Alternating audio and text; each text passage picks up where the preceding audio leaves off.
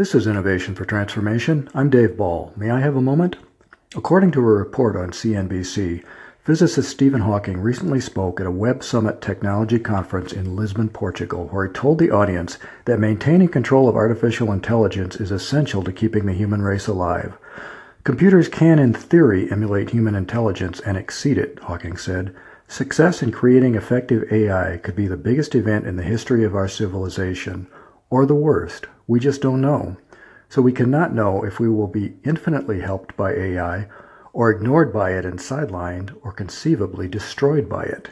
AI could be the worst event in the history of our civilization. It brings dangers like powerful autonomous weapons or new ways for the few to oppress the many. It could bring great disruption to our economy. To avoid these consequences, AI creators need to employ best practice and effective management. Hawking highlighted proposals by European lawmakers to establish new rules to manage the risks of AI and robotics.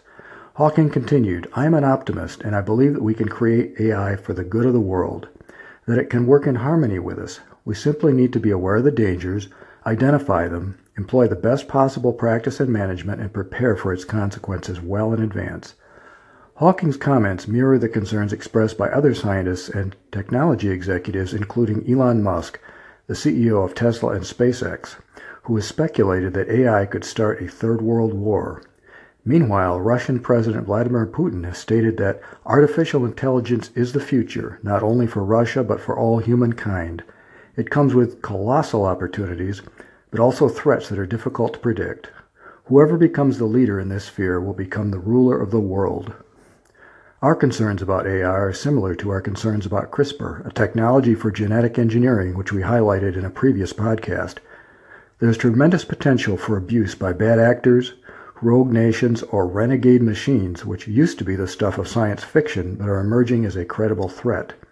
However, God assures us in Isaiah 54, verse 17, that no weapon formed against you shall prosper. I pray that we will claim this precious promise as we remain vigilant about new technologies and await the soon return of our Lord and Savior. Your thoughts? Be blessed.